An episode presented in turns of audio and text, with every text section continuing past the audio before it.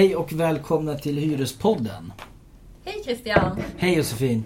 Det var länge sedan. Ja, hur är läget? Det är bra, hur är du själv? Ja, det är bra, det är bra. Idag har vi en gäst i studion. Hej. Vem där? Hej gästen. Hej! Hej. Hej! Vem är du? Mitt namn är Joakim Lund och jag är förhandlingschef i Region Södra Skåne. Ja, vad trevligt att du är här. Tack. Vad, vad är tanken idag Josefin? Var, varför är Joakim här? Vi ska prata om strandning. Ja. Och vad är strandning för någonting? Jag tänkte vi får fråga Joakim om Ja, det. ja. Vad är strandning? En strandning är när eh, förhandlingarna har avbrutits helt enkelt. När vi inte kan komma överens så strandar Mm. eller frånträder. Och det är alltså hyresförhandlingarna som frånträds. Nu pratar vi hyresförhandlingar ja. Eh, strandning, ja. Och då kan alltså antingen Hyresgästföreningen säga nu kommer vi inte längre, nu strandar vi. Eller hyresvärden säger nu strandar vi. Så kan det vara. Eller vad- så är man bara överens om att det här går inte längre. Nej, nej bägge två. Ja. Det är lite som en skilsmässa vilken som helst så att säga. Så kan man kanske göra. Men vad händer då? Alltså vad händer då? Vad, vad, vad är nästa steg? När det är strandat? När man har gjort det, när man har förklarat för varandra att nu Mm. kommer inte längre. Mm. Så, så kan ena parten göra en ansökan till hyresnämnden. Och låta Mm. hyresnämnden bestämma vad hyran ska bli. Mm. Eh, Det är ett alternativ. Ett Mm. annat alternativ eh, är ju att eh, hyresvärden skickar en avi till sina hyresgäster med en ny hyra. Mm. Som de då har bestämt själva. Det är det man kallar för direkt avisering. Ja. Precis. ja. Finns det Eh, några andra alternativ? Ja, det kan ju vara så också att, att eh, efter att en förhandling har strandat så, eh, så låter man det vara som det är. Och försöker igen, kanske ett år senare. Så det vill säga att det blir ingen ny hyra tillfället utan det kan... Bara rulla på liksom. Ja. Ja. Jag, jag tänkte på det här alternativet nummer två. Direktaviseringen. Hur går det till? Det kan gå till på lite olika sätt men i, i grova drag så, så får man en eh, avi, man får information från sin hyresvärd att nu vill jag att du ska betala så här mycket mer. Mm. Eh, och sen är det ju upp till en hyresgäst att ta ställning till det. Mm. Så då, då kan man säga att den hyresvärden som skickar ut de här avierna han försöker då på egen hand få respektive hyresgäst att betala den hyran han vill. Ja. Utan att slutföra förhandlingen Precis. med Hyresgästföreningen. Ja, ja. Man, kan, man kan se det som att han, eh, hyresvärden försöker förhandla med eh, sina hyresgäster en och en. Mm. Men det är sällan det förekommer någon eh, verklig förhandling utan det är en ny avi. Och ibland ett, ett brev med information om vad som har hänt. Mm. Eh, och det är ju att föredra att man, man får information från sin hyresvärd vad som faktiskt har hänt här. Mm. kan ta ställning till det. Om man får Mm. då en, en avi med en högre hyra. Vad ska hyresgästen göra då?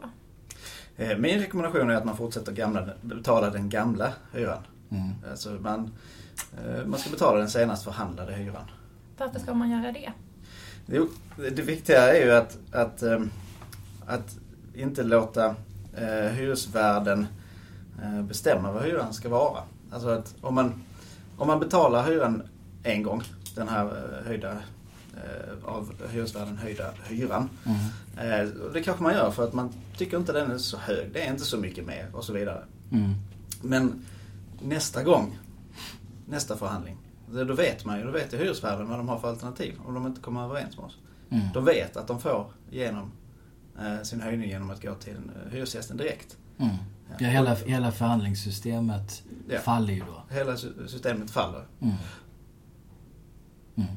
Vad, alltså det finns ju många som, jag tror många förstår kanske tanken bakom det här att, att vi så att säga tillsammans måste bevara förhandlingssystemet. Men man, är, man har ju ändå en viss rädsla inför det här att inte betala en hyresavi.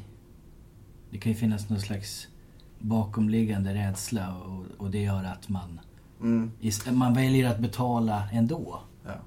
Vi hade en situation med direktförhandlingar för, eller direktaviseringar för två år sedan. Mm. Eh, eh, och då gjorde vi en enkät bland de hyresgästerna som drabbades av det. Mm. Och då framkom det tydligt bland de som eh, betalade en, en eh, direktaviserad hyra att de gjorde det för att de var oroliga för vad som skulle hända om de inte betalade. Mm. De var oroliga för att bli svartlistade av hyresvärden. De var Mm. oroliga för att bli uppsagda Mm. eller att, att de inte skulle få underhåll utfört Mm. och så vidare. Men finns det några konsekvenser om man eh, inte betalar den, eh, den direkt aviserade hyran? Nej, så länge du förhandlar, den- för- betalar den förhandlade hyran Mm. eh, så har du ju inget att oroa dig för. Då Man kan inte rätt. bli uppsagd. Man kan inte bli uppsagd. Det som kan hända är att du får en kallelse till hyresnämnden. Eh, och är du medlem i Hyresgästföreningen så ringer du till oss så fort du kan. Så företräder vi Mm. dig där. Och, och det kostar inte dig någonting. Och du behöver inte ens komma dit. Du behöver inte ens komma dit. Vi Nej. sköter det. Det som kan hända är att du måste visa din lägenhet. Mm. Eh, och det är ju ett kort besök av hyresnämnden, Hyresgästföreningen och din Mm. hyresvärd. Mm.